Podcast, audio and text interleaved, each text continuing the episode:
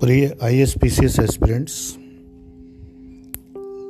ये रेडियो आनंद वाणी है। मैं डॉक्टर आनंद प्रदीक्षित,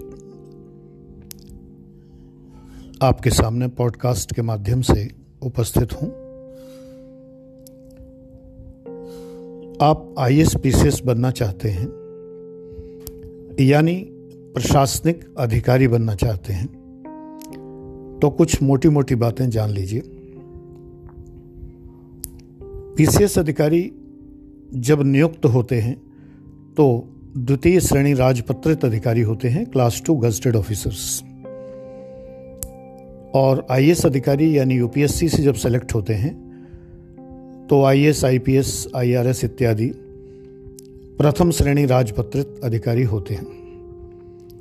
कुछ सेंट्रल सर्विसेज़ ग्रुप बी की भी हैं, वो विषय इस पॉडकास्ट का नहीं है। मुख्य तौर पर मुझे ये बताना है कि परिस्थिति चाहे जैसी हो, आपको जनता को संभालना है। जनता की सहायता करनी है। आप पब्लिक सर्वेंट हैं, पब्लिक सर्विस कमीशन आपको चुनता है। आप लोक सेवक हैं तो लोक सेवा आपको करनी है। और लोक सेवा करने के रास्ते में जो बाधा डालते हैं, उनको दंडित करना है। ये अधिकार और ये शक्ति आपको दी गई है। मैंने कई बार ये बात कही है कि सबसे पहले आपको स्वयं ईमानदार होना है, तभी आप जनता की सेवा कर पाएँगे, राष्ट्र की सेवा कर पाएँगे, और अपने अधीन जो लोग हैं, उन्हें काफ़ी हद तक बेईमानी से दूर रख पाएँगे। हालाँकि ये बहुत दुष्कर कार्य है। ये भी विषय नहीं है इस पॉडकास्ट का। मेरे YouTube channel Sivag S I V A G और शिखर आई एस दोनों पर वीडियो निरंतर पोस्ट हो रहे हैं। उन्हें आप देखिए। आपके अधीनस्थ स्टाफ जो होता है, यदि उनमें बहुत से व्यक्ति ऐसे हैं जिनकी मेंटेलिटी भ्रष्ट है, मानसिकता भ्रष्ट है तो आपके लिए मुश्किल हो जाता है कि उन्हें आप सुधार सकें। इसके लिए कठोर दंड का सहारा लेना पड़ता है। चाहे कौटिल्य हो या मनु हो या शुक्र नीति सार में विधान वर्णित करने वाले शुक्राचार्य हों, अथवा मैक्यावेली हों, या बहुत सारे थिंकर्स जो दंड विधान में विश्वास करते हैं, वो हों, कठोर दंड भय पैदा करता है। लेकिन आप कठोर दंड तभी दे पाएँगे जब आप स्वयं ईमानदार होंगे। मुरादाबाद कोषागार को मैंने बहुत हद तक भ्रष्टाचार मुक्त कर दिया था। पेंशनर्स के पास मैं खड़े होता था जाकर जब मैं उन्नीस सौ तिरासी से छियासी तक वहाँ पोस्टेड रहा हूँ। डॉक्टर प्रमोद कुमार दीक्षित, आनंद प्रदीक्षित मेरा पैन नेम है। पेंशनर्स की लाइन में लगता था, उनके साथ खड़ा होता था, उनकी व्यक्तिगत समस्याएँ सुनता था, जनता दरबार लगाता था पेंशनर्स के लिए बैठने का, पानी का, पंखे का सबका इंतज़ाम किया था। उसके लिए ग्रांट आवश्यक होती है, वो सरकार से ग्रांट मांगी थी, जो मेरे कोषागार विभाग के निदेशक महोदय थे टी एन दवे साहब। मैं उनका विशेष कृपा पात्र था, क्योंकि वो मेरे काम से खुश थे। तो उन्होंने ट्रेजरी के नवीनीकरण के लिए मुझे जितनी धनराशि की आवश्यकता थी, वो पूरी दी, और मैं नवीनीकरण कर पाया, वरना पहले पुराने ज़माने के जो लाला लोग होते थे, उनके जो खजांची लोग बैठा करते थे डेस्क पर दरी बिछाकर, ऐसे हमारे ट्रेजरी में क्लर्क लोग बैठा करते थे। मैंने पूरे ऑफ़िस को रेनोवेट कराया, बैंक की तरह काउंटर बनवाए कूलर लगवाए, पंखे लगवाए रिटायरिंग रूम बनवाए, बहुत सारी व्यवस्थाएँ की तो सब लोग प्रसन्न हुए। कुछ क्लर्क नहीं मान रहे थे तो उनको सस्पेंड भी किया सुपरसीड भी किया। लेकिन ये सब मैं तभी कर पाया जब मैं स्वयं ईमानदार था और मैं किसी से एक पैसे की अपेक्षा नहीं करता था। लोग आश्चर्य करते थे कि ये कैसे अधिकारी आए हैं। इन्होंने आज तक बुलाकर मांगा नहीं कुछ भी कोई काम नहीं बताया। एनीवे anyway, विषय ये भी नहीं है। विषय बहुत अलग है। जब आपदा होती है तो जनता त्राही त्राही करती है। ऑक्सीजन नहीं है बेड नहीं है इंजेक्शन नहीं है, वैक्सीन नहीं है, तमाम सारी चीज़ें हैं। इस सब के लिए दोषी तो समाज है। वो समाज जो बरसों से, सदियों से निर्मित होता आ रहा है, वो समाज जो तमाम सारे सुल्तानों, बादशाहों, चक्रवर्ती, विक्रमादित्यों या अंग्रेज़ों का और फिर उसके बाद हम भारतीयों का गुलाम रहा है। इस समाज की आकांक्षाएँ बहुत ज़्यादा हैं, बड़ी ऊँची उड़ाने हैं, ज़्यादा पैसा कमाने की इच्छा है, क्षमता नहीं है। तो ब्लैक मार्केटिंग करते हैं, होर्डिंग करते हैं, इत्यादि। बहुत से लोग तो सिर्फ़ इसीलिए आई एस पी बनना चाहते हैं कि बंगले, गाड़ियाँ, कोठियाँ बड़े बड़े वाहन और बहुत शान शौकत की ज़िंदगी बिताएँगे इसलिए। तो ऐसे में हम जनता की सेवा की आशा कैसे कर सकते हैं किसी सिविल सर्वेंट से? आप में से जो लोग सिविल सर्वेंट बनकर जनता की सेवा करना चाहते हैं तो याद रखिए charity begins at home first आप अपने घर से ही प्रारंभ करेंगे, यानी अपने ठीक आसपास के लोगों से। लोगों से मिलेंगे, दुख दर्द पूछेंगे, जब सेलेक्ट हो जाएँगे। अभी से नहीं एज एस्पिरेंट आप कुछ नहीं कर पाएँगे। लेकिन कम से कम एक काम ज़रूर करिए कि एज एस्पिरेंट आप सरकार की आलोचना ना करिए।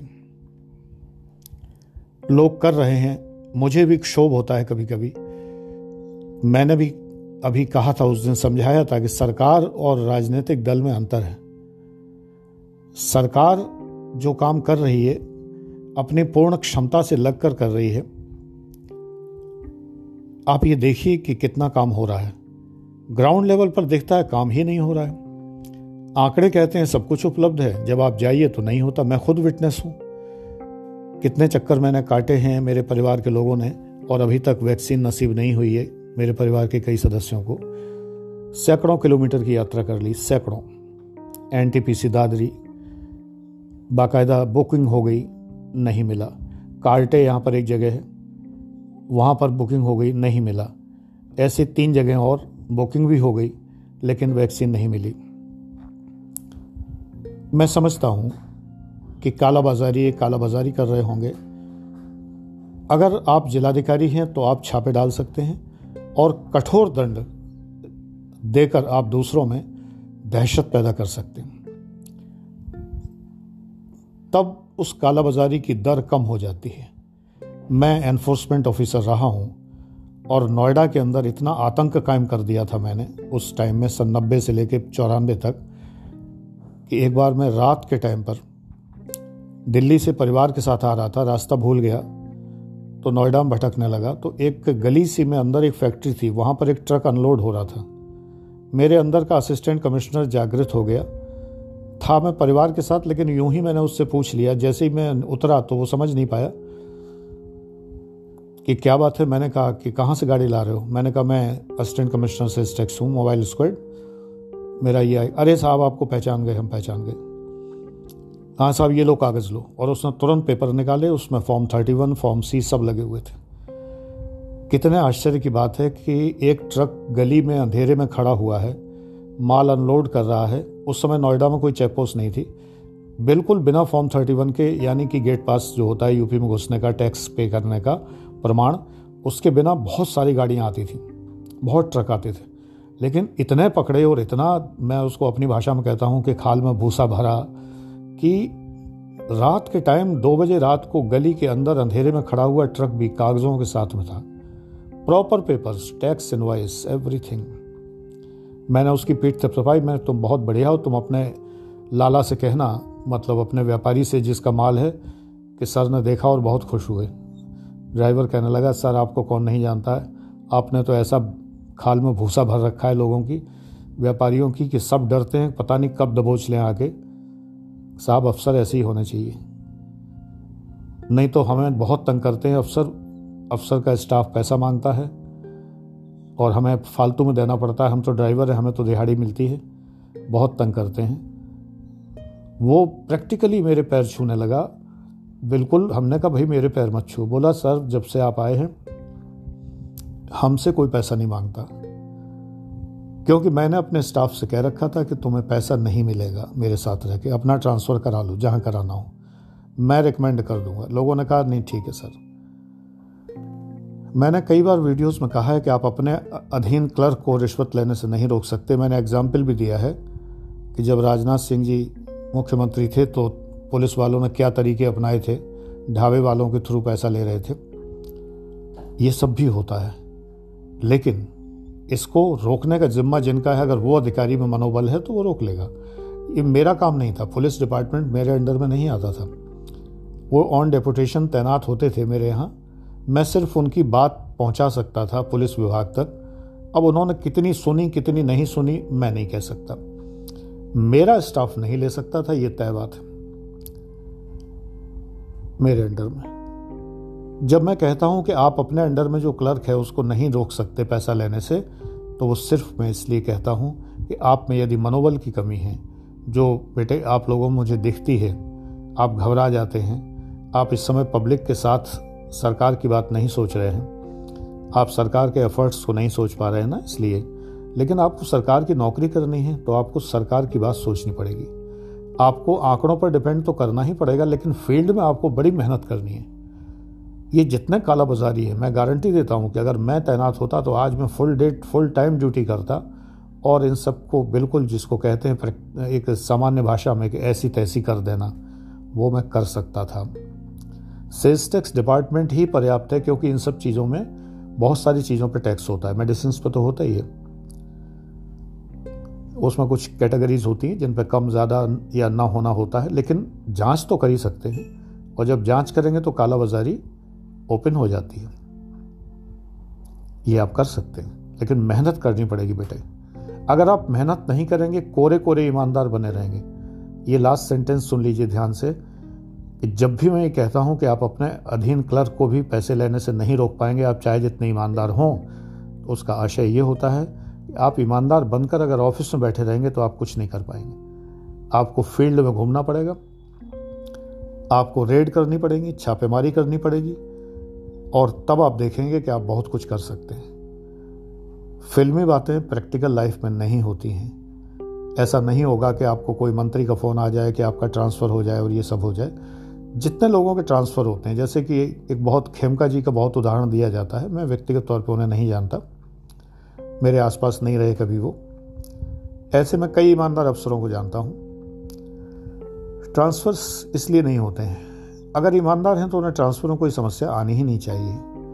क्या दिक्कत है? ट्रांसफ़र होता, ये तो ट्रांसफ़र गवर्नमेंट पॉलिसी है, इट इज़ एडमिनिस्ट्रेटिव ऑर्डर, इसको पब्लिसाइज नहीं करना चाहिए।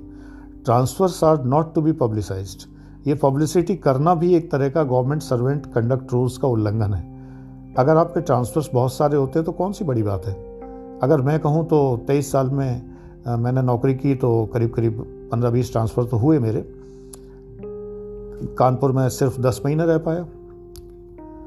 इसलिए नहीं कि मैंने कानपुर में इतना रेवेन्यू कलेक्ट किया था, इतने जुर्माने लगाए थे, इसलिए थोड़ी ट्रांसफ़र हुआ। गवर्नमेंट पॉलिसी थी ट्रांसफ़र होना था। दस महीने बाद वो नंबर आ गया तो हो गया, कौन सी बड़ी बात है? As a government servant we are ready for any transfers at any time ये कोई नियम नहीं होता है कि तीन साल में ही होगा। बड़े अधिकारियों का ट्रांसफ़र ज़रूरी नहीं कि तीन साल और पाँच साल में हो। मुझे, खेमका जी की बात में कोई विशेष बल नहीं लगता है। इसलिए आप लोग पब्लिक की तरह सोचते हैं। अगर आप आई होने वाले आई अधिकारी की तरह सोचें, तब आपकी समझ में आएगा। तुरंत आप विरोध करने लगते हैं, जो मैं कहता हूँ, आपको लगता है। मैं आखिर इतने अनुभव की बात कह रहा हूँ। तमाम अधिकारी ऐसे हैं जिनके इतने ट्रांसफर्स हुए। आप नहीं जानते, मैं जानता हूँ। इतने ट्रांसफर्स हुए, बस उन्होंने जबान नहीं खोली उन्होंने पब्लिसाइज कर दिया तो उनका नाम दुनिया जान गई। अरविंद केजरीवाल ने डिपार्टमेंट छोड़ा तो इतना सारा वो हुआ कि मुख्यमंत्री बन गए। मैं डिपार्टमेंट छोड़ के सीधे सीधे पढ़ाने लगा। मुझे अपने आजीविका चलानी थी, बस इतना ही काफ़ी था। कि हर एक का अपना अपना स्वभाव है। गवर्नमेंट सर्विस में आपको प्रो गवर्नमेंट होना पड़ेगा। और अगर आप प्रो गवर्नमेंट हैं तो ही सर्वाइव कर पाएँगे, नहीं तो नहीं कर पाएँगे। और जनता को भी समझाना पड़ेगा। प्रो गवर्नमेंट होते हुए पब्लिक को समझाना बड़ी टेढ़ी खीर है। आजकल सोचो, जिसके घर के लोगों की मृत्यु हो गई हो, जिन्हें एंबुलेंस नहीं मिल रही, जिन्हें इंजेक्शन नहीं मिल रहा, गोलियाँ नहीं मिल रही, बेड नहीं मिल रहा, ऑक्सीजन नहीं मिल रहा, उनको आप गवर्नमेंट के पक्ष में समझाएँगे? क्या वो समझने को तैयार होंगे? नहीं होंगे बेटा। उन्हें आपको पहले सहानुभूति दिखानी है, उनके दुखती रग पर हाथ रखना है, उन्हें एक शीतल छांव देनी है, सहानुभूति बरतनी है, उनके लिए जो आप कर सकते हैं वो करना है। ये होता है जिसको हम कहते हैं वैल्यूज़ लेकिन फैक्ट ये है कि आपके पास जो आंकड़े उपलब्ध हैं, आप अपनी जेब से ख़रीद के नहीं दे सकते हैं। अगर नहीं है स्टॉक में तो नहीं है। अगर किसी हॉस्पिटल का जो स्टॉक कीपर है, वो आपके सामने रजिस्टर रख देता है और आपने उस पर साइन कर दिए, और उस स्टॉक में अगर रेमडेसिविर नहीं है तो आप अपनी जेब से ख़रीद के नहीं लगा सकते। हाँ आप फंड को जल्दी रिलीज़ करा सकते हैं। डीएम का फंड होता है जो कहलाता है वोट ऑफ़ क्रेडिट तो वोट ऑफ़ क्रेडिट से आप निकलवा के कितना ही पैसा दे सकते हैं और उससे आपको कोई दिक्कत नहीं आएगी, लेकिन उसके बाद परचेजिंग में बड़ा टाइम लगता है।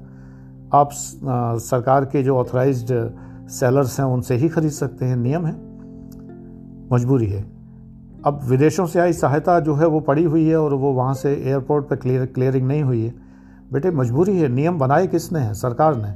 सरकार किसने चुनी है? आपने। तो आपको विरोध करने का कोई हक नहीं है। सरकार का मतलब भाजपा नहीं है। कोई भी सरकार होती, तब भी यही होता। कोई भी पार्टी होती, तब भी यही होता। बात यह है कुल मिला के कि सरकारी कामकाज के कुछ तौर तरीके होते हैं। एक्ट्स के अंदर कार्रवाई होती है। एक्ट के बाद रूल्स होते हैं, रेगुलेशंस होते हैं और मैनुअल्स होते हैं, गवर्नमेंट ऑर्डर्स होते हैं, मीमोज होते हैं और तमाम सारी प्रक्रियाएँ होती हैं, उनका पालन करना पड़ता है, बहुत सारे फॉर्म होते हैं, बहुत सारे वेरिफिकेशन होते हैं। ये किसने बनाए ये बहुत सरल होती प्रक्रिया अगर हम लोग ईमानदार होते। लेकिन हम भारतीय बेईमान हैं इन जनरल इन जनरल हम भारतीय बहुत भ्रष्ट हैं और बहुत जमाखोर हैं काला बाजारी हैं। इसलिए इतने कानून बनाने पड़ते हैं जिससे कि उनसे निपटा जा सके। मजबूरी है। अगर इतने कानून ना हो तो ये सारी सहायता काला बाजारी लेके बाज़ार में बेच देंगे। अभी भी बेचेंगे, देखना। तो अगर हम त्रस्त हो रहे हैं तो अपने भाई बंधों के कारण। जो हमारे भाई बंद समाज में बैठे हुए हैं, जो भ्रष्ट हैं, उन भ्रष्टों की वजह से हम त्रस्त हैं। लेकिन as as an I S officer as a collector और एस एस पी और एस डी एम और deputy S P etcetera etcetera आपको जनता को इस समय पाठ नहीं पढ़ाना है। जनता को इस वक्त आपकी मरहम की ज़रूरत है। ऐसे उत्तर आपको देने हैं। केस स्टडीज़ में भी हो, सभी जगह। गॉड ब्लेस यू आप सफल हों, लेकिन ये याद रखिए, सरकार की आलोचना करके आप सफल नहीं हो सकते कभी भी। क्योंकि जिसकी नौकरी करनी है, वो उसको रखेगा जो उसका सपोर्टर हो। ये सूत्र याद रखेंगे तो ही आप सफल होंगे।